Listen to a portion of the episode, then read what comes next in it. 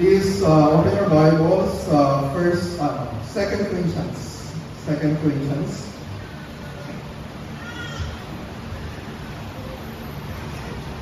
Tulad po ng uh, ginawa natin sa Romans, at First Corinthians, buong Second Corinthians po yung uh, pag-aaralan natin. So, i-adjust na po ninyo yung expectations ninyo. Uh, I won't promise na ito ay magiging uh, maikli uh, because uh, we will deal with uh, 13 uh, chapters ng uh, Second Corinthians.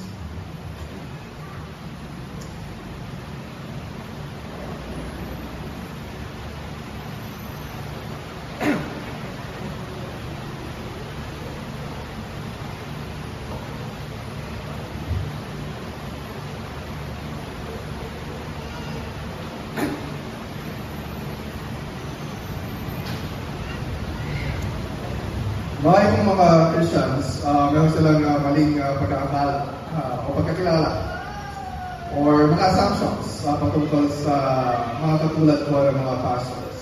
Yung akala ng iba ay uh, madali lang yung buhay ng mga pastor. Kasi, ay, ano lang naman yan, mag-pitch lang naman yan uh, every Sunday. So, parang magdali lang uh, ng trabaho uh, ng pagkapastor. Uh, akala ng iba ay, uh, ah, Pagka mga pastor, uh, malakas yan sa malakas yan sa Panginoon. Uh, sigurado na matibay uh, yung kanyang uh, kanilang pananampalataya. Yung akala ng iba ay uh, maraming pera uh, yung mga pastor. Uh, naalala ko lagi yung kwento ni Kuya Belier tungkol sa kanyang uh, apo. Uh, akala uh, ng kanyang apo ay uh, maraming pera. Uh, si Pastor Derek. So kung may utang kayo, ay uh, pwede niyong uh, uh, lapitan Pwede niyo po ako lapitan at uh, ipag-pray ko po kayo. so, uh, yung iba paso ay may, may uh, mapera naman talaga. Pero yung iba paso ay mukha lang naman na uh, mapera. Okay? Nakukuha lang yan sa, uh, sa alam nila. And uh, so, yung iba, akala nila na ay uh, maraming strengths uh, yung mga pastors. Parang uh, konti na lang yung uh, mga weaknesses at mga uh, struggles yan. Well, kung uh, meron kayo ganito mga akala, ay uh, akala lang ninyo yun. Okay? Pero, yeah, in reality, uh, masabi ko na masarap mag, uh, uh, magpasto. Uh, maraming uh, moments na uh, kinapento ko sa asawa ko yung uh, joys of uh, being a pastor. Pero, masarap pastor, pero mahirap din uh, na maging pastor. Kaya, uh, nung binabasa ko yung second Corinthians sa pag-aaralan natin ngayon, uh, I was really encouraged na uh, ganito yung uh, uh, ganito yung mga binabanggit ni Paul uh, ng mga experiences niya. Halimbawa, yung ganyan. Uh, this is just uh, uh, for Paul. Uh, ito ay uh, totoo sa mga, mga pastors, mga mga uh, Christian leaders. Uh, when you look at, halimbawa, chapter 1 pa lang, verse 8, ang sabi niya, mga kapatid, kung hindi niyo alam, gusto kong malaman ninyo yung mga kapigatiang dinanas namin sa, sa Asya, napakabigat ng aming dinanas, ano pa akala namin ay mamamatay na kami. And then chapter 4, uh, verses 8 to 9, sabi niya, kabi-kabilaan yung pagpapahirap sa amin. Uh, uh, kuminsay nababagabad. Uh, inuusig kami. Uh, napapatumba kami. And then chapter 6, uh, verses 8 to 10, Uh, yes, merong honor, pero sabi niya, naranasan din namin ipahiya. Uh, yes, uh, andun yung praises, yung tao, pero naranasan din namin nalaitin. Uh, sinasabi ng iba na kami ay sinungaling. Uh, although andun yung recognition ng iba, iba naman, hindi sila kinikilala. Uh, itinuturing na patay na. Uh, pinaparusahan kami. Ang, sa ting ang tingin sa amin ay nalulungkot. Uh, although nandun yung joy mga dukha, ngunit marami kami pinapayaman, mga walang, uh, walang wala. Ngunit sagana uh, sa lahat ng bagay. And when you look at chapter 11, verses 23 to 29, hindi ko na babasahin nyo.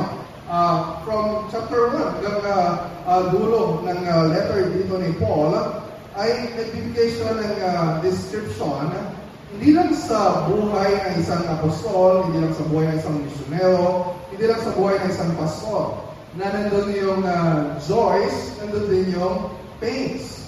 Uh, actually, this is uh, not just particular for us, ng mga pastors. Ito ay general na pagsasalarawan ng buhay Kristiyano. Masarap maging Kristiyano. And we can say amen to that, right?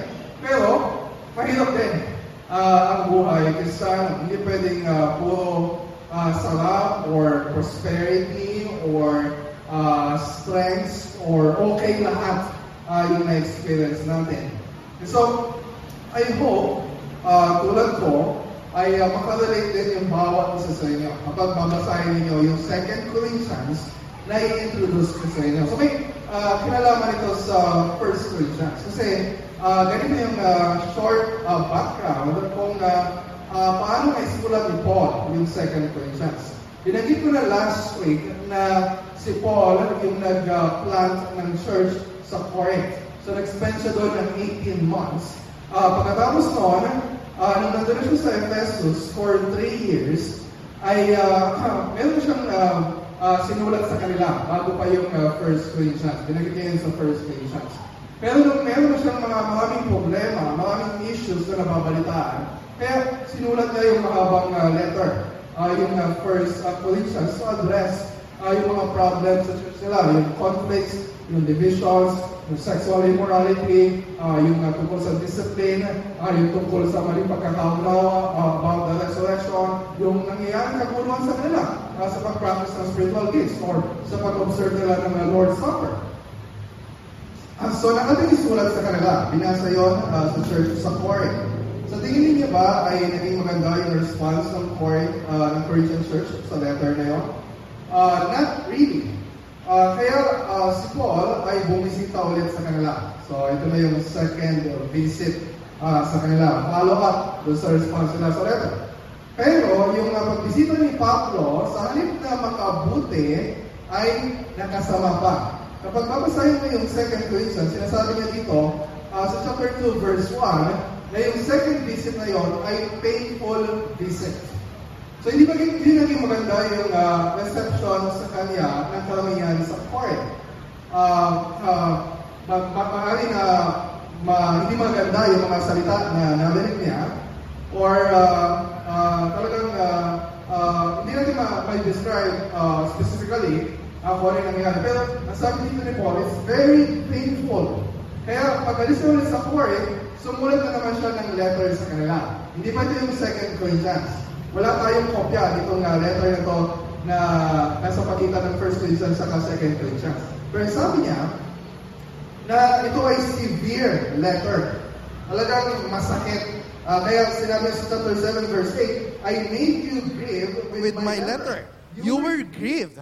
Masakit yung mga hindi pa hindi pa hindi masakit yung 1 Corinthians. May mas masakit uh, dun sa mga uh, sinulat niya. Yun yung uh, follow-up na, na letter. Kaya sabi niya sa chapter 2, verse 4 ng 2 Corinthians, Ang puso ko'y puno ng kalungkutan at pag-aalala nang sulatan ko kayo. At maraming luha ang tumulo habang sinusulat ko yon, yung severe letter. Sumulat ako sa inyo, hindi upang kayo dulutan ng kalungkutan, kundi upang ipadama kung gaano kalaki ang aking pagmamahal sa inyo. Kaya, dito sa 2 Corinthians, siguro pang-apat na ito na sulat ni Paul, at sinasabi ng iba na yung panglima na sulat niya ay yung chapters 10 to 13 uh, ah, ng 2 Corinthians. Uh, although isang letter lang ito na tinitingnan natin. Na sinulat niya yung 2 Corinthians to express na kahit na mabigat yung uh, nakaraang sulat ni Paul sa kanila, natutuwa siya sa kanila kasi that, at, at that time ay naging maganda na yung response nila. Nasaktan sila pero yung sakit na naramdaman nila, yung sorrow na naramdaman nila, ay nagbunga ng repentance. Kaya masayang-masaya si Paul. Ay ito yung express niya mula chapter 1 hanggang chapter 7. Na meron siyang pagpupuri sa kanila. Na natutuwa siya. It's great comfort for Paul na mabalitaan na ganun yung naging response nila. And then mula chapter 8 hanggang chapter 9, ay uh, uh, i-encourage sila ni Paul na ipagpatuloy yung giving uh, sa collection para sa relief effort sa Jerusalem. Uh, sinimula na ito na sabihin niya sa 1 Corinthians 16.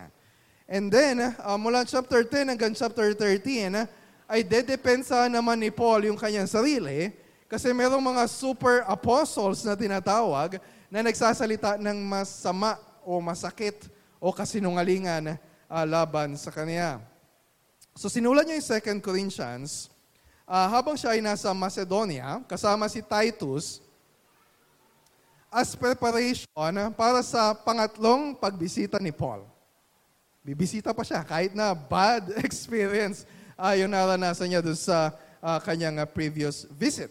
So sinabi niya uh, sa chapter 2 verse 1 kasi ayaw niyang maulit yung painful visit na yun. So in a way, sinulat niya ito para ihanda sila na maging maayos naman yung pagkikita nila uh, for uh, the third time. Uh, so love is sweeter uh, the third time para kay Paul and kay uh, uh, sa church uh, sa Corinth. Kaya brutally honest yung pag-express ni Paul ng mga emotions siya dito. Hindi, hindi niya na itatago. Hindi niya na ipapalabas na okay lang siya uh, dun sa naging experience niya. No, it's not okay. Uh, kaya sabi niya sa uh, chapter 6 verses 11 to 13, mga taga ko rin to. Tapatan ang pag, tapatan ang pagsasalita namin sa inyo Binuksan namin ang aming puso sa inyo. Hindi namin isinara ang aming puso sa inyo. Kayo ang nagsara ng inyong puso sa amin. Kinakausap ko kayo bilang mga anak. Buksan naman ninyo sa amin ang inyong puso tulad ng ginawa namin sa inyo. So, very personal. Very specific. Yung mga issues, mga problems uh, na ina-address dito ni Paul. And syempre, wag nating isipin na uh, kapag uh, pag-aaralan natin yung 2 Corinthians, para lang tayong nakikichismis uh, sa issue uh, ni Paul. Ni, eh, sa inyo lang yan eh, di ba? Ano naman kilalaman natin dyan? Kaya bungad pa lang ni Paul. Look at verse 1. Unang-unang verse ng 2 uh, Corinthians. Para, para daw kanina yung letter niya, para sa iglesia ng Diyos sa Corinth, yes, specific, directly, at sa mga hinirang ng Diyos na nasa buong Akaya. Hindi lang sa church sa Corinth, kundi para din sa mga churches sa buong uh, probinsya uh, ng Akaya na kinabibilangan ng, uh, ng Corinth. And because we believe na this is also the Word of God, inspired and profitable uh, para, uh, para sa atin. So makita natin na hindi lang ito sa isang specific place, specific time, or specific culture. Maging sa panahon natin ngayon, maging sa lugar natin ngayon, maging sa kalagayan natin ngayon, bilang mga Kristiyano, sa Baliwag Bible Christian Church, or if you belong to another church, ito ay para rin sa atin ngayon. In fact, uh, makita natin na sobrang highlighted uh, dito sa buong uh, uh, letter ni Paul, yung very counter-cultural na message. Ito yung mensahe ng, na sobrang anti-prosperity gospel na siyang uh, uh, kumakalat sa maraming mga churches sa buong Pilipinas na mas malala pa kaysa sa coronavirus pandemic. Dahil maraming namamatay uh, sa maling akala nila sa prosperity gospel.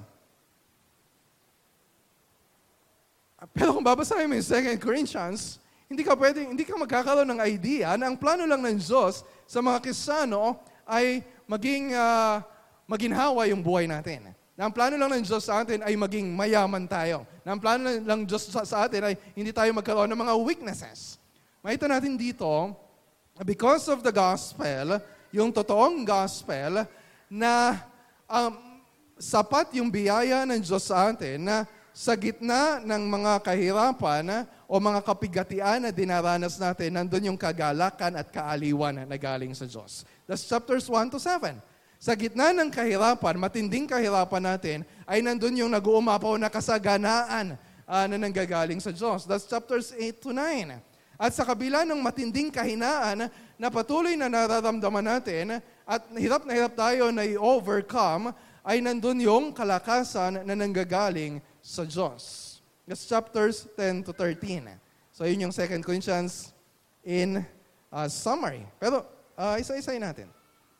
Uh, tingnan natin isa-isa yun. Pa- paanong, paanong yung message of the gospel or paano ma-expand experience yung gospel-driven and supernatural comfort, joy, abundance, strength, and power sa kabila ng parang hindi natatapos na mga uh, problema at pagsubok natin sa buhay. So, uh, hayaan natin na i-demonstrate ni Paul uh, kung paano sa kabuuan ng kanyang uh, sulat.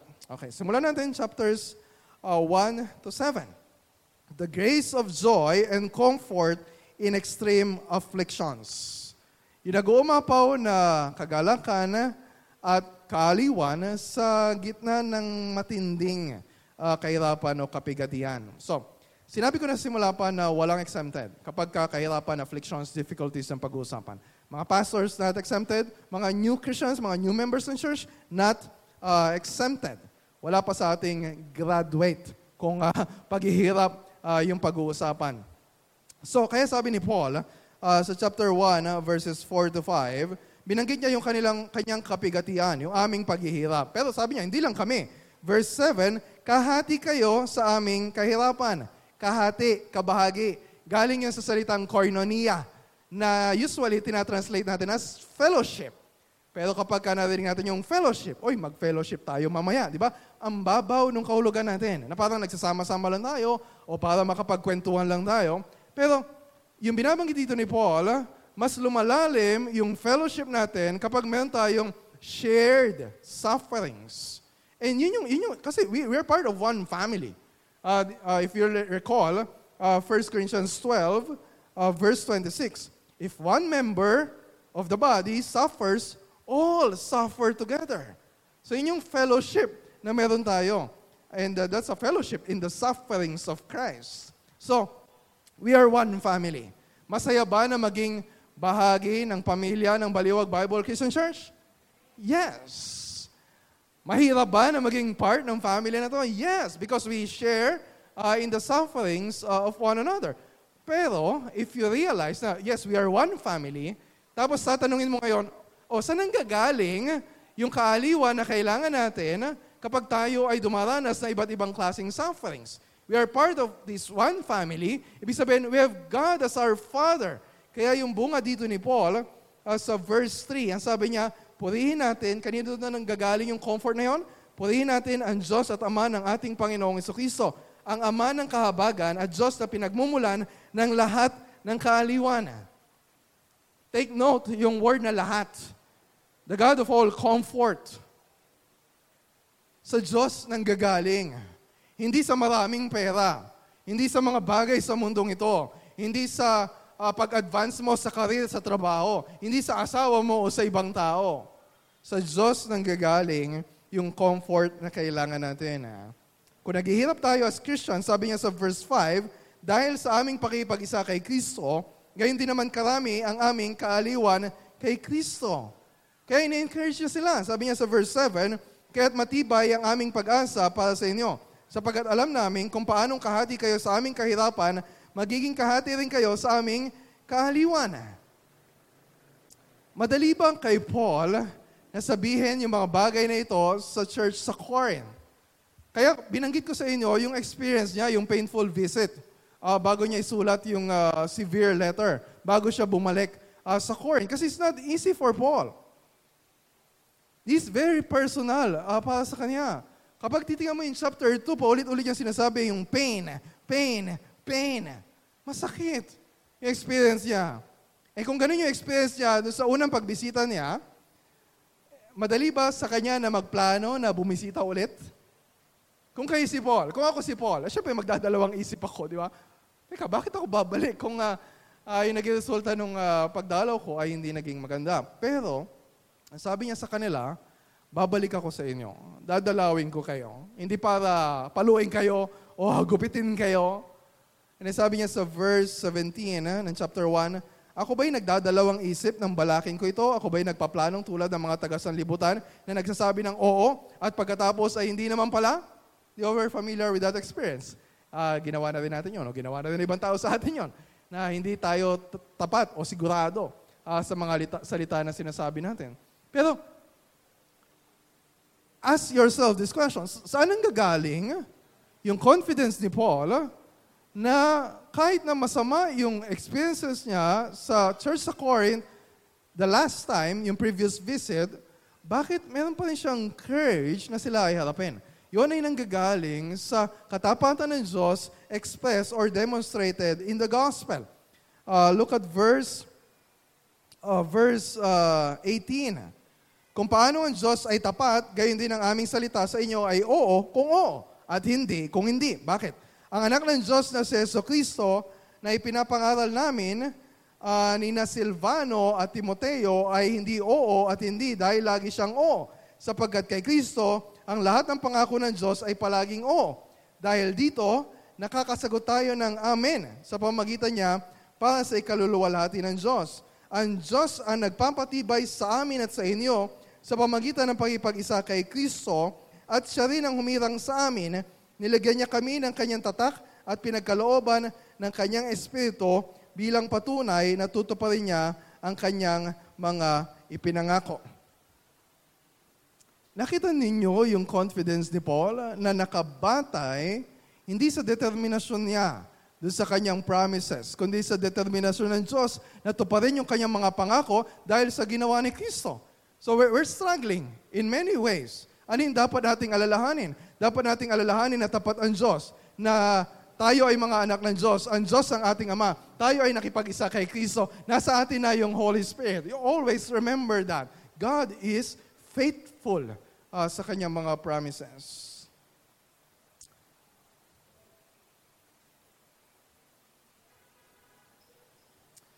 So nagdulot ng pain kay Paul uh, yung mga issues of uh, issues ng discipline sa church sa Corinth. You remember 1 Corinthians 5?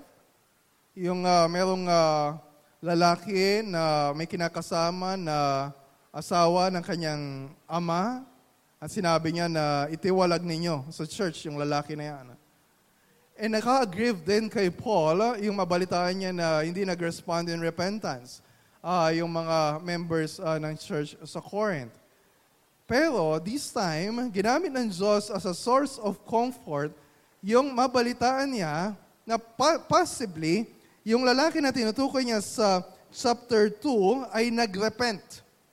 Kasi ang sabi niya sa chapter 2 verses 7 to 8 na dapat na ninyo siyang patawarin at aliwin upang hindi naman siya tuluyang masiraan ng loob dahil sa matinding lungkot kaya nakikiusap akong ipadama ninyo sa Kanya na siya'y mahal pa rin ninyo.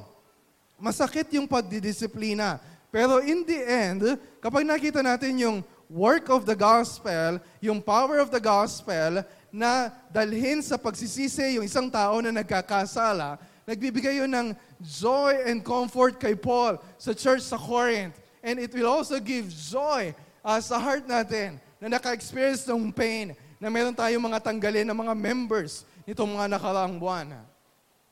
Because the gospel is powerful. And we need, we need to trust uh, the wisdom of the Word of God. Masaya din si Paul na mabalitaan na yung church sa Corinth ay nagrepent din uh, sa kanilang kasalanan. Kahit severe letter yung sinulat niya bago yung 2 Corinthians, na nakapagbigay ng kalungkutan sa kanila, naging kasiyahan yun ni Paul. At sinabi niya, naging masaya ako, hindi dahil nalungkot kayo. Naging masaya ako dahil yung kalungkutan ninyo ay nagdulot sa inyo para kayo ay uh, magsisi. Yun ay nakalagay sa chapter 7, uh, verse, uh, verse 9. And sabi pa niya sa verse 13, sa chapter 7, na uh, masaya siya uh, dahil positive yung response nila, yung ginawa ninyo ay nagdulot sa amin ng malaking kaaliwan. Napaka laking joy sa isang pastor na katulad ni Paul na after experiencing so much pain, yung, yung daming pagod, yung daming pawis, yung daming oras, yung daming luha para sawayin isang tao, para ituwid yung isang tao, para disiplinahin yung church. Tapos mabalitaan niya na They responded in repentance and faith, in obedience to God. Oh, what joy! Sulit lahat ng pagod natin. Sulit lahat ng oras na ginugol natin. Sulit kahit sa damakmak na luha yung pumatak sa mga mata natin. If we see yung fruit of the gospel na yon. Pero of course, hindi sa lahat ng pagkakataon. Makikita natin yon. Hindi sa lahat ng pagkakataon uh, yung mga dinidisiplina natin, they will come back, magbabalik loob sila sa Diyos, babalik sila sa church. Maraming hindi babalik. Maraming hindi na bumalik. So, saan manggagaling yung comfort natin? Paano tayo magpapatuloy sa ginagawa natin? So sabi ni Paul, Ano sabi niya? Mahirap yung ministry. Mahirap yung ministry. Pero may ginagawa ang Diyos na, yes, may mga umalis, may mga nawala. Pero tayo na mga naririto ay instrumento ng Diyos to give us comfort. And kung makita niyo throughout this, uh, throughout this letter, yun yung sinasabi ni Paul. Now, yung pagtanggap nila kay Titus, chapter 7, verse 6, nagbigay ng kaaliwan sa kanila. Labis ako nagagalak, sabi niya sa verse 7, and then verse, verse 16. And so, very evident yung dynamics na yung comfort na nanggagaling sa Diyos, karaniwan, ay binibigay sa atin through our brothers and sisters sa mga elders ng church, sa mga deacons sa church, sa mga members ng church, if you are encouraging one another, kapag nakikita natin, nababalitaan natin how we are responding in faith and obedience sa Panginoon, nagiging comfort yon sa bawat isa. The gospel is at work sa church. The Holy Spirit is alive sa church. The Word of God is powerful sa church. So yun yung dynamics na makita natin dito. Pero mahirap pa rin. Kaya sinasabi ni Paul, sabi niya sa chapter 2, verse 16, Who is sufficient for these things? Yung ministry natin is a matter of life and death. Yung mga salita na binibitawan natin uh, from the Word of God. Kapag hindi na maniniwala yung mga tao na dito, kapag hindi sila magre-repent, they will suffer for all eternity in hell. If they will uh, put their faith in Christ, they will spend eternity with God in heaven. So it's a matter of life and death. Kaya sabi ni Paul, who is sufficient for these things? Napakahirap ng ministry na ipinagkatiwala sa atin. So nasan yung kumpiyansa ni Paul? Yes, makakatulong yung church. Kaya sinasabi niya na, oh, okay lang, kahit na may mga ibang mga apostol, mga super apostles, false apostles, na nagsasabi ng mga masasakit laban sa akin kasi kayo yung letter of recommendation ko. Kayo yung magpapatunay na totoo akong apostol. Pero in the end, hindi pa rin sufficient. Yung tulong na may bibigay natin sa bawat isa. May mga times na hindi responsive yung mga nakikinig sa Word of God. May mga times na parang hindi maganda nangyayari uh, sa church. So yung question ni Paul, who is sufficient for these things? Ang sagot, wala. We are not sufficient. Pero ang sagot niya, uh, sa chapter 3, verse 5, our sufficiency is from God. Ang kasapatan namin ay nasa Diyos. At kung ang kasapatan natin ay nasa Diyos, ibig sabihin, yung mga salita na narinig natin galing sa Diyos ay yung nagpapatunay na sapat ang Diyos para sa atin. We have confidence in the Word of God.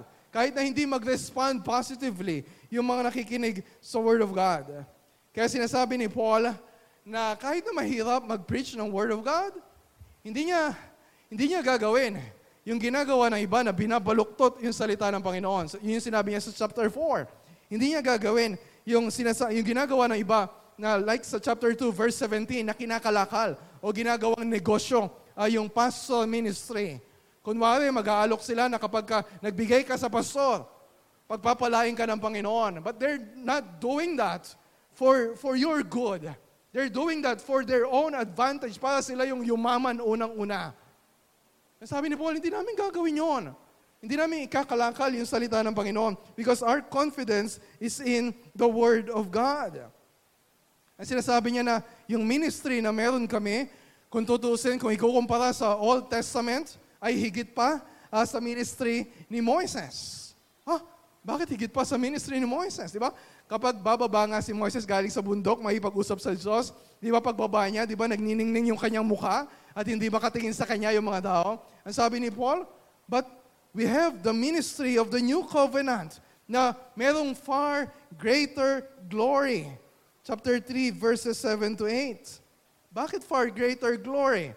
Kasi kapag nagpipreach tayo, yung pinipreach natin will not just bring condemnation sa mga tao, but will bring life. Bakit? Kasi we preach not ourselves, sabi ni Paul uh, sa 4 uh, verse, uh, verse 5, uh, but Jesus Christ. Sino si Kristo? Sabi niya sa verse 4, the light of the knowledge, o ano yung gospel? The light of the knowledge, the light of the gospel of the glory of Christ. Verse 6, the light of the knowledge of the glory of God in the face uh, of Jesus Christ. If we are Christians, nakita natin yung liwanag ng kagandahan ni Kristo when we hear the gospel. Pero hindi lahat nakakakita ng liwanag na ito. Some of you hanggang ngayon hindi pa nakikita yung liwanag ng kagandahan ni Kristo. Yung mga share natin ng gospel, kahit na gaano kaganda yung presentation natin, hindi pa rin nila nakikita yung liwanag ng kagandahan ni Kristo. But we rely on the Holy Spirit sa preaching. Ito yung sinasabi ni Paul. Yes, we persuade others. Nakikiusap tayo, gagawin natin ang lahat ng magagawa natin para may paliwanag sa kanila, para may paunawa sa kanila, para mahikayat sa sila na wala nang mas maganda pa, wala nang mas satisfying pa, wala nang makapagliligtas pa sa atin maliban kay Kristo. Pero, in the end, we can only do so much. Hindi natin kayang baguhin yung puso ng tao. So, paano natin gagawin yung ministry na ipinagkatiwala sa atin ng Panginoon? Sa chapter 6, uh, verses 14 to 15, ha? meron ditong familiar passage na ginagamit natin kapag ka merong mga Uh, meron tayong mga kapatid sa Panginoon ha, na merong uh, relationship sa mga unbelievers.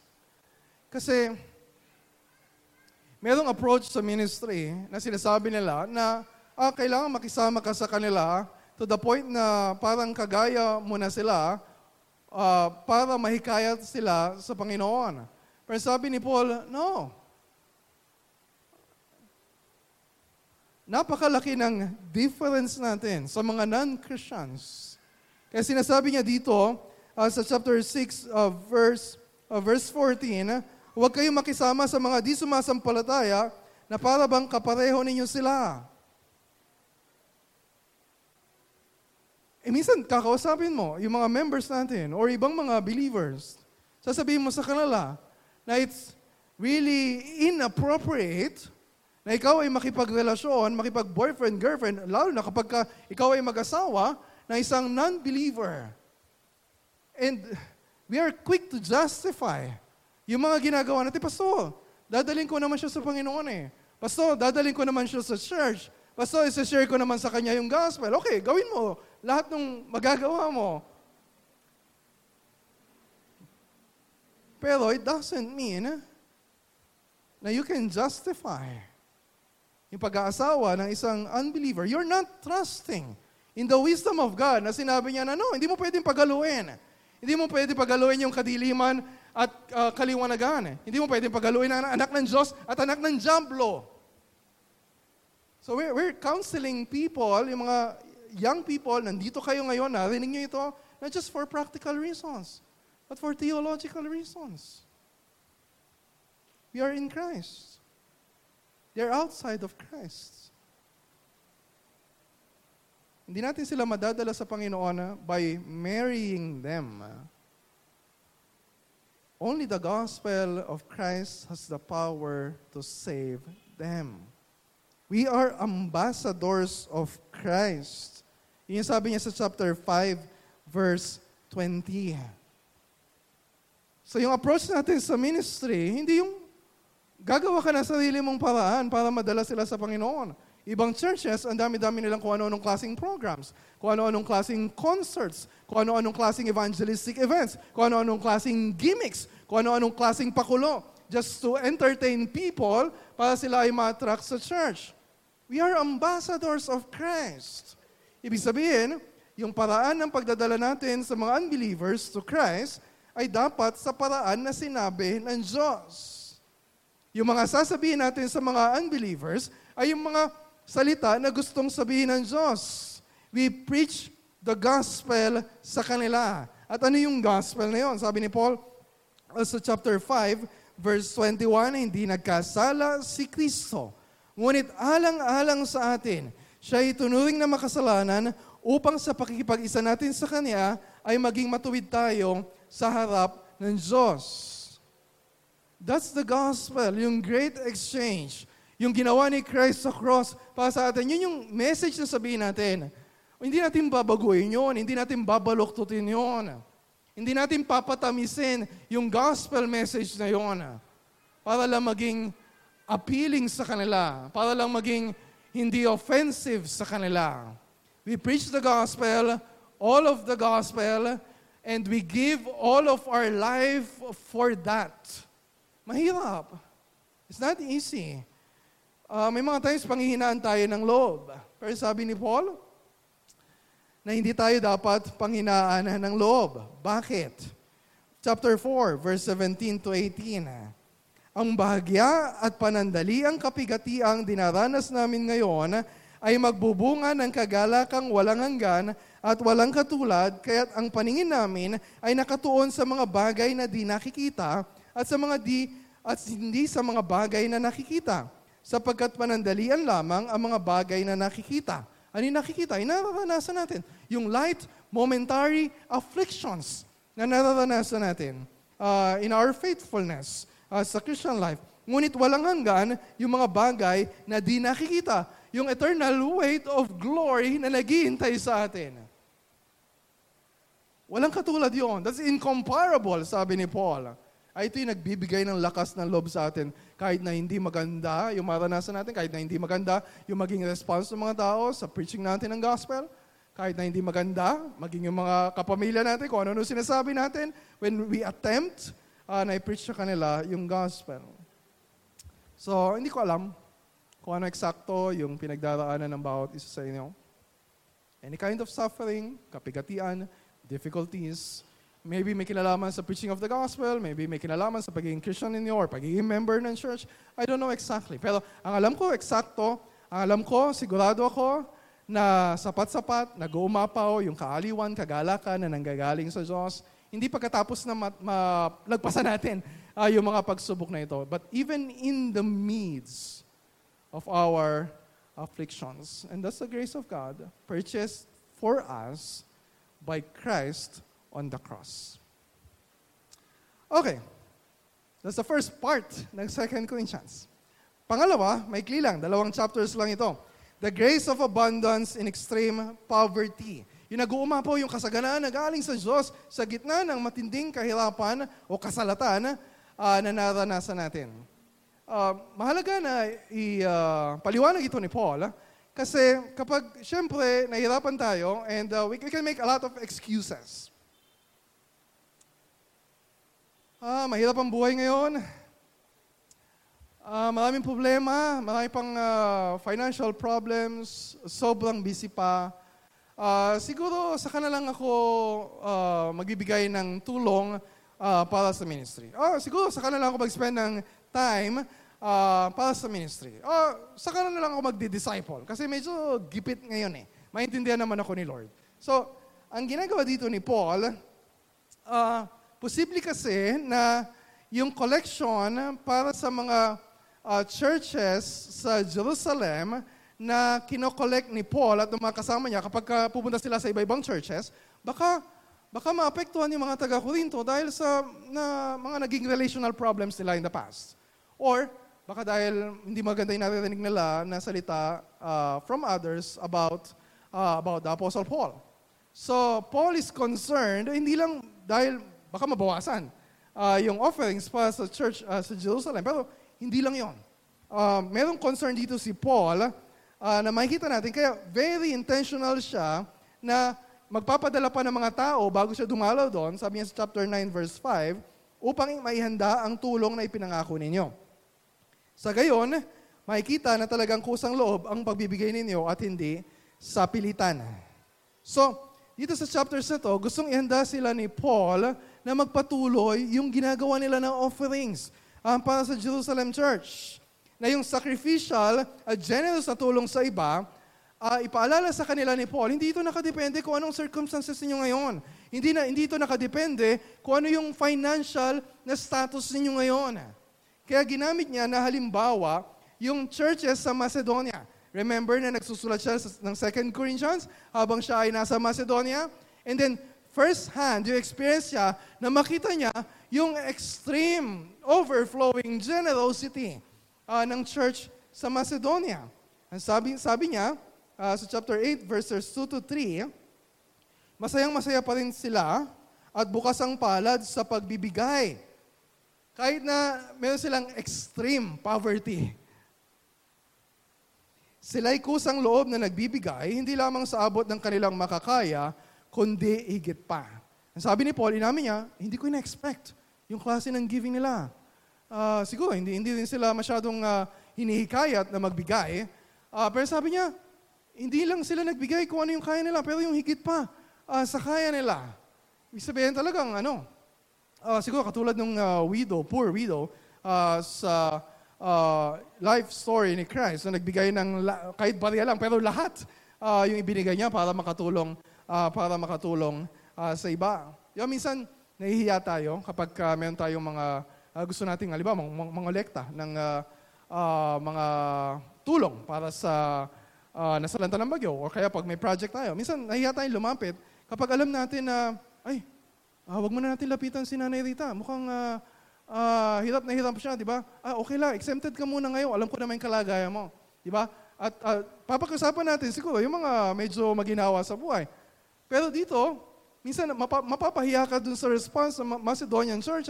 Ang sabi dito, sa halip na tayo magmakaawa sa kanila, o kaya uh, i-exempt natin sila sa giving, sila pa yung nagmamakaawa. Huwag mo kaming i-etsapuera. Gusto namin mag-contribute. Di ba?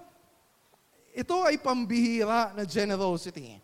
Kapag may isang tao na uh, isang milyon ang kinikita buwan-buwan, tapos magbigay siya ng offering na 200,000, wow, ang laki. No, hindi pambihira yun. Eh, ang dami niyang pera eh. Kayang-kaya niya nang ibigay yon. Pero kapag mayroong isang kisano na hirap na hirap sa buhay, ang liit-liit ng kinikita niya, pero ang laki ng bahagi ng binibigay niya, pambihira yon. That's supernatural. Only the gospel of the Lord Jesus Christ can make that possible. Ayun yung sinasabi dito ni Paul. Uh, chapter, kaya in-encourage niya sila uh, sa chapter 8 verse 7 na yes, masagana kayo sa pananampalataya, masagana kayo sa spiritual gifts. And then sabi niya, see that you excel in this act of grace also. Act of grace. Yung giving, yung generous giving. Bakit? Hindi naman natin magagawang magbigay kung hindi dahil sa biyaya ng Diyos na siya yung naglalagay ng kayamanan sa bulsa natin. And lalo na kapag uh, kapag kahit hirap na hirap tayo sa buhay. And this is the, ito yung proof na the gospel is at work sa atin. This is proof that the gospel is at work sa iyo. Dati tayo self-centered. Isipin lang natin sarili lang natin. Isipin lang natin pamilya natin. Isipin lang natin yung sarili nating comfort. But because of the gospel of the Lord Jesus Christ, ano yung sinasabi din sa gospel na Chapter 8, verse 9. For you know the grace of our Lord Jesus Christ, that though He was rich, but yet for your sake He became poor, so that you by His poverty might become rich. Yung gospel na yun yung nagpapalaya sa atin. Yung gospel na yun yung nagtutulak sa atin. Yung gospel na yun yung nag sa atin. Na hindi na maging makasarili. Hindi na maging self-focused. But give our all for the sake of other Christians. So yung ginagawa dito ni Paul, hindi pa sa kanya. Not really for the sake of the Jerusalem church, but para sa kanila. Kasi magkakaroon sila ng greater assurance na the gospel is really at work sa inyo. Kahit, kahit na mahirap yung sitwasyon, kahit na you don't feel like giving, pero nagbibigay ka pa rin, that's proof na yung gospel ay at work sa inyo.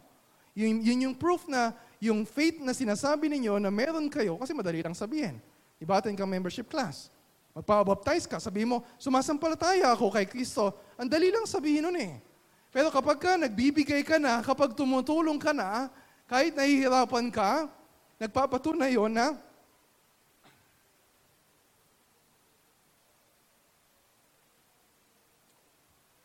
Nagpapatunay yon na yung pananampalataya mo ay genuine at hindi peke.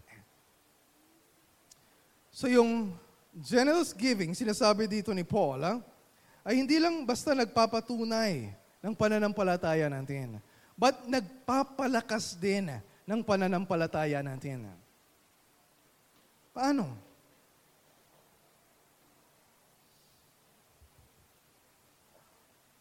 Kapag hirap na hirap ka na mapagkasya yung kinikita mo sa mga bayarin mo uh, araw-araw, sa mga gastusin ninyo sa pamilya, Pero nandun yung desire mo na makatulong, di ba?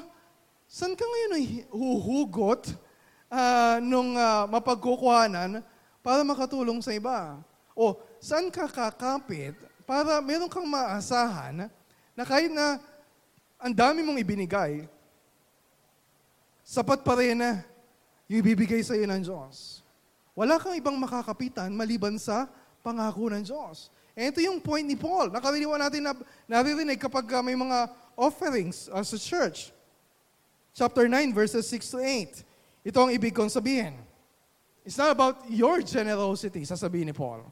It's about God's generosity. Mapapatunayan mo na ang Diyos ay sapat at sagana.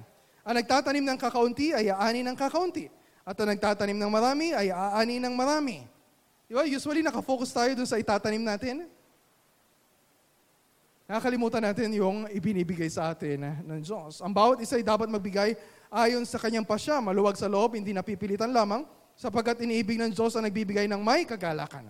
Magagawa ng Diyos na pasaganain kayo sa lahat ng bagay at higit pa sa inyong pangangailangan upang sumagana kayo para sa lahat, literally, lahat ng mabubuting gawa pasasaganain niya kayo sa lahat ng bagay. Verse 11, upang mas marami pa ang inyong matulungan.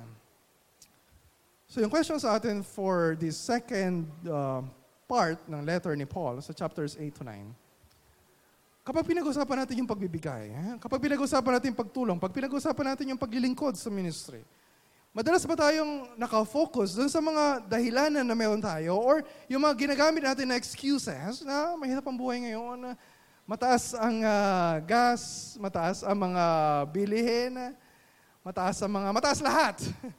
Kaya bababaan ko na lang uh, yung aking uh, pagbibigay. Or mas nagfo-focus tayo dun sa pangako ng Diyos na sagana yung ibinibigay sa atin ng Diyos at ang pruweba ay ang Panginoong Heso Kristo na ibinigay niya para sa atin. If we have Christ, we have everything we need. Mahirap ito para kay Paul, personally. Ito yung babalikan niya na issue. Uh, sa chapters 10 to 13. So, third part, last part, uh, especially difficult kay Paul. Very personal sa kanya. Uh, itong mga sasabihin niya. Kasi merong mga kalaban si Paul o merong kumakalaban kay Paul. Ito yung tinatawag ng mga super apostles. Sinasabi nito mga super apostles, chapter 10, verse 10, eh, sinasabi ng ilan sa mga, na, uh, sa mga sulat ko lamang ako matapang. Ngunit kapag kaharap na may mahina at ang mga salitay, walang kwenta. So, minamaliit nila si Paul. So, itong mga super apostles, ang feeling nila, mas superior yung kanilang gifting or personality kung ikukumpara kay Paul. Just try to imagine. Kapag si Paul yung magiging speaker natin sa anniversary natin, hindi impressive uh, yung kanyang uh, resume. Hindi appealing. Uh, hindi, wala siyang pleasing personality. Hindi siya tatanggapin na pastor uh, sa maraming mga churches ngayon. At hindi siya ganun kagaling uh, na magsalita. Pero sabi ni Paul, siya yung totoong apostol. Sinasabi niya dito sa four chapters na ito, sa last part ng 2 Corinthians na Okay, sige. Nagmamalaki sila para din akong uh, sira na magmamalaki uh, sa inyo. Pero sasabihin niya, merong hangganan itong pagmamalaki na gagawin ko. Uh, merong, merong dahilan kung bakit ko ito gagawin. Hindi ito because of pride, hindi ito dahil sa uh, self-defensiveness or self-justification or para protektahan yung kanyang reputasyon. Yes, sasabihin niya. Sa chapter 11, verse 13, na yung mga super apostles na yan, yan yung mga false apostles. Madadaya, madadayang manggagawa at nagpapanggap ng mga apostol ni Kristo. Ang sabi niya, chapter 12, verse 12, ako yung totoong apostol. And kapag ka binabasa nila ito, syempre baka magkaroon ng impression, ba, ano ba ito? Labanan ba ito? Pataasan ba ito ng ere kung sino yung pinaka, uh, pinakamahusay sa kanila? But for Paul, sinasabi niya na no. The gospel is at stake here. Kung siya yung totoong apostol, hindi siya yung papakinggan, yung mga hindi totoong apostol, yun yung papakinggan nila, ano maririnig nila na gospel? Yung false gospel yung maririnig nila. Yung prosperity gospel yung maririnig nila. Yung unbiblical gospel yung maririnig nila. Eh sino mapapahamak? Si Paul? No. Sila. Kaya sabi niya, nag-aalala si Paul. Sabi niya sa chapter 11 verse 3, baka malason ang inyong isipan at mailayo kayo sa tapat at dalisay na pananampalataya kay Kristo. Sinasabi dito ni Paul, para sa kapakanan ninyo, yung sinasabi ko. Meron akong authority as an apostle. God-given authority. Di ba? Pwede niyang abusuhin yon. Katulad ng ginagawa ng iba. Pwede maging uh, dominante siya, na sabihan sila, paluin sila, pagalitan sila. Pero sabi niya, yes, I have God-given authority. Pero sabi niya sa chapter 10, verse 1, na nagsasalita din siya, by the meekness and gentleness of Christ. Nakikiusap siya sa kanila. Dahil yung mission niya ay hindi para sirain yung pananampalataya nila, kundi para patibayin yung pananampalataya nila. So, paulit-ulit yung makikita yung words dito na nagmamalaki, o kaya boasting, boasting, or yung, yung pride uh, ni Paul uh, para sa kanila. So generally, we avoid using yung word na boasting and pride. Uh, kung uh, yung, yung basehan or yung batayan ng boasting natin ay yung sarili natin. Pero sinasabi nito ni Paul is different. Merong limit, merong boundary yung boasting niya. Kung yung boasting niya ay para sa kapakanan nila at yung boasting niya ay sinasabi niya sa chapter 10 verse 17 na sinabi din niya sa 1 Corinthians chapter 1 verse 31, Let the one who boasts boast in the Lord. Wala namang katuturan kung magmamalaki si Paul, pero yung kalagayan niya, yung status niya, hindi aprobado ng Diyos. Eh no, kung i-recommend siya ng maraming mga Christians o maraming mga tao, pero hindi naman siya commended by God. So sinasabi dito ni Paul, ang mahalaga ay yung commendation na nanggagaling sa Diyos. Hindi nga siya nagmamalaki. Sabi nga niya sa chapter 12 verse 11, I am nothing. Totoo siyang apostol, pero kung tutusin, wala naman eh. Bali, wala naman ako eh. Di ba sinabi din niya sa 1 Corinthians 15.10, By the grace of God, I am what I am. Ganito ako dahil lang sa biyaya ng Diyos. Kaya sabi niya sa verse, uh, chapter 11, verse 30, If I must boast, I will boast of the things that show my weakness. Ah, sinabi din niya sa chapter 12, verse 1, chapter, uh, verse 5. Magmamalaki siya sa kanyang kainaan. Eh, sino ba? Kailan ka ba huli na nakakita na nagmamalaki sa social media doon sa kanyang kainaan? Di ba? Pagmamalaki niya, oh, may bago akong sapatos. Ah, ang tataas ng grade ng mga anak ko. Ah, nakabili na kami ng uh, lupat bahay. Ah, mayroon kaming bagong kotse. Ah, Ganito na yung itsura ko ngayon. Glory to me. We don't boast about our weaknesses. Pero bakit ganito si Paul? Hindi ito dahil false humility, yung sinasabi niya. Kasi meron siyang experience. Nandinrelate niya sa chapter 12.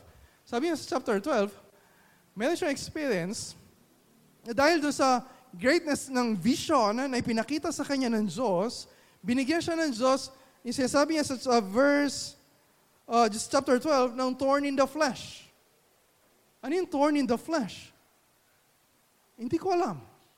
Pwedeng a physical weakness, or siguro may sakit siya na hindi gumagaling, or maybe meron siyang personality na deficient, na nakakahinder sa ministry, na ginagamit ni Satan para iharas siya, pero we don't know specifically kung ano yung thorn in the flesh na meron si Paul.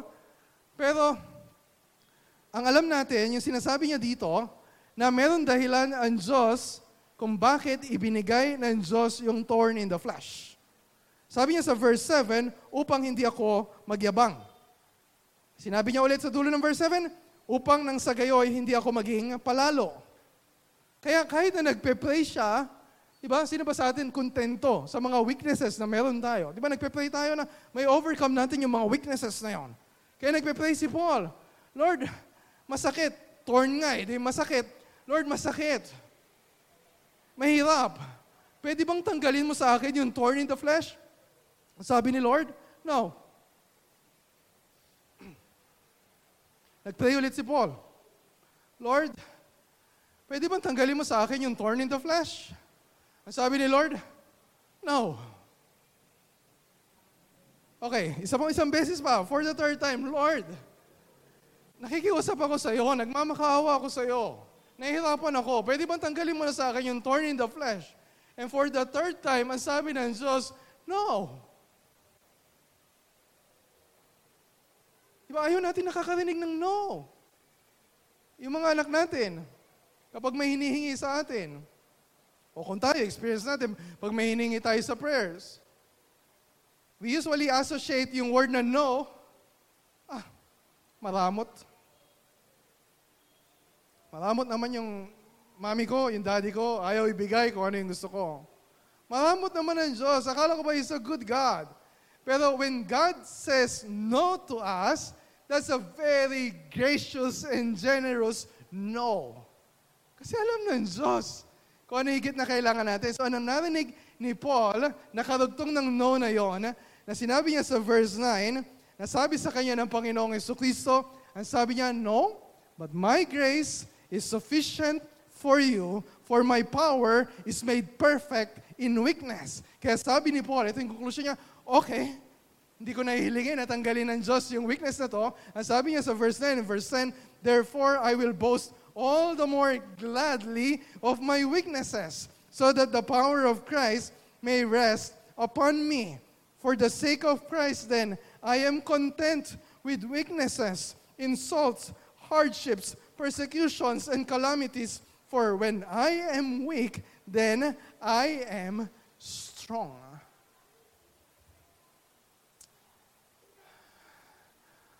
Walang tao na nasa matinong pag-iisip ang magsasalita na katulad ni Paul. Sasabihin ng mga tao, you're crazy. You're, you're a fool for saying that. Di bali na na maging katulad ni Paul na sinasabihan ng mga tao na foolish. So my prayer for us ay magkaroon tayo ng ganitong same na attitude or yung mindset or yung value or, or yung damdamin o yung puso na katulad ni Paul. And when you look at verses 9 to 10,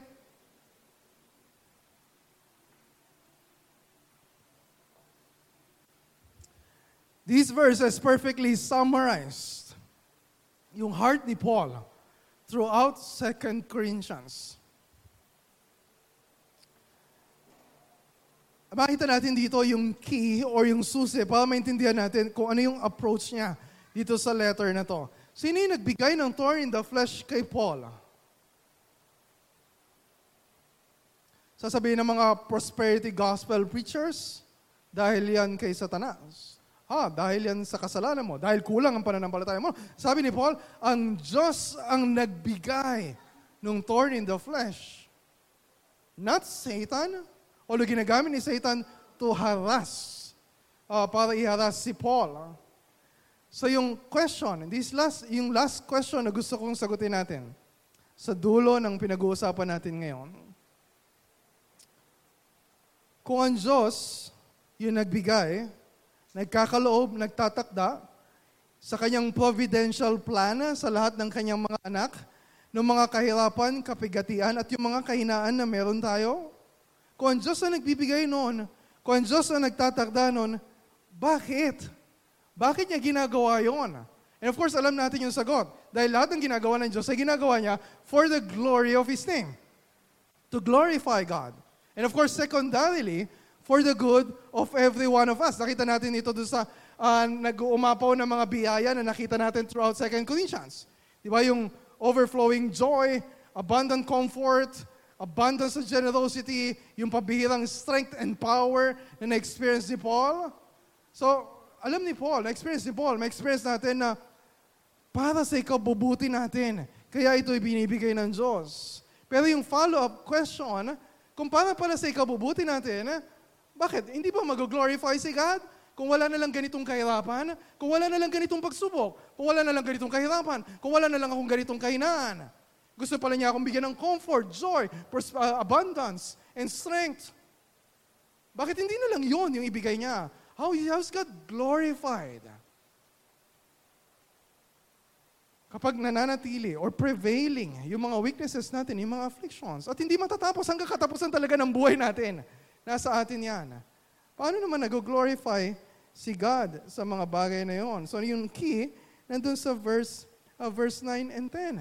Yung sinabi sa kanya ni Christ, For my power is made perfect in weakness. Hindi ibig sabihin na may kulang sa power ni God. Pero mas nagiging visible yung kapangyarihan ng Diyos sa context ng mga kahinaan natin. And kapag babalikan ngayon natin, basahin mo ulit yung 2 Corinthians mula chapter 1. Ganito yung mga makikita natin. Na ang Diyos ang nagbibigay sa atin ng mga pagsubok. Sasabihin ba, kapag may pagsubok ka, encourage ka, na binigyan ka ng Diyos ng ganyang pagsubok kasi alam niya na kaya mong lagpasan yung pagsubok na yan. No, binigyan tayo ng Diyos ng pagsubok hindi dahil believe ang Diyos sa atin na may kakayanan tayo to overcome uh, yung mga trials na yon. Di ba sabi ni Paul sa chapter 1, sabi niya, binigyan kami ng Diyos ng pagsubok na halos na ikamatay namin. Kakayanin ba nila kapag sila ay namatay? Hindi. Pero anong sabi niya sa uh, chapter 1 verse 9? Upang huwag kaming manalig sa aming sarili, kundi sa Diyos na muling bumubuhay sa mga patay. Paano nakakabuti sa atin? How is God glorified? Sa mga ganong klaseng pagsubok na, Lord, ayoko na, hindi ko na kaya. God is glorified kapag sinabi mo, hindi ko na kaya. Kailangan ko yung tulong mo. And when we pray, we get the help we need, we get the rescue we need. Kapag ka lulubog na tayo, malulunod na tayo, hihingi tayo ng saklolo, Iabot ng Diyos yung kamay niya sa atin at ihahango tayo para sagipin tayo who is glorified. Are you glorified kasi humingi ka ng saklolo? No. God is glorified dahil yung kanyang power na available to rescue us from death.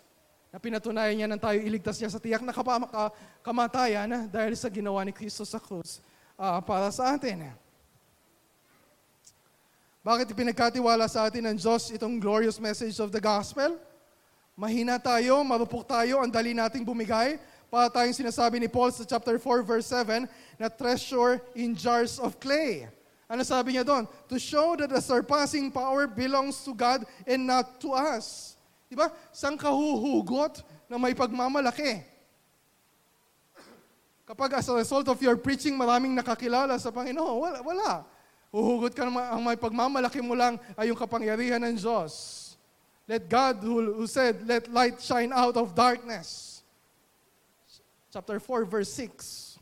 Kung yun yung nagliliwanag sa puso ng mga tao na nakakarinig ng gospel. When we give generously, saan tayo huhugot na may pagmamalaki? Di ba, hinuhugot din natin sa mga bulsa natin ay yung kayamanan na galing sa Diyos. Kaya kapag nagpasalamat ang Diyos sa mga ibinigay natin na tulong sa ministry, tayo ba yung nag-glorify? No. God is glorified. Kasi ang Diyos yung nagbubuhos ng iba yung pagpapala sa atin. Yung sinasabi ni Paul sa chapter 9, verse 15. Salamat sa Diyos sa nag-uumapaw na kanyang kagandaang loob dahil sa ipinagkaloob niya sa atin. Let the one who boast, boast in the Lord. Sa oras ng kahinaan, sa oras ng kapigatian, sa oras ng kahirapan, God is glorified. Bakit? Kasi wala tayong ibang mapaghuhuga, mapaghuhugutan ng kasapatan, ng kasaganaan, ng kagalakan, ng kaaliwan, ng kalakasan, maliban sa Diyos na pinagmumulan ng lahat ng kaaliwan, ng lahat ng kalakasan, at lahat ng kasaganaan. So, ano yung mensahe sa atin ni Paul ng Diyos sa 2 Corinthians?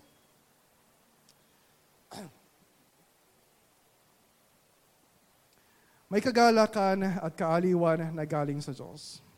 Mula sa biyaya ng Diyos dahil kay Kristo. Sa gitna ng matinding kapigatian na naramdaman natin, may kasaganaan na galing sa Diyos dahil sa biyaya niya, dahil kay Kristo, sa gitna ng matinding kahirapan na nararanasan natin. Merong nag-uumapaw o sapat na kalakasan galing sa Diyos, biyaya ng Diyos, dahil kay Kristo, dahil sa ginawa niya sa atin, sa gitna ng matinding kahinapan, kahinaan na nararanasan natin. At lahat ng ito, kahit manatili sa atin hanggang sa dulo ng ating buhay, ay para sa kaluwalhatian, kapurihan, at pasasalamat para sa Diyos. Let's pray.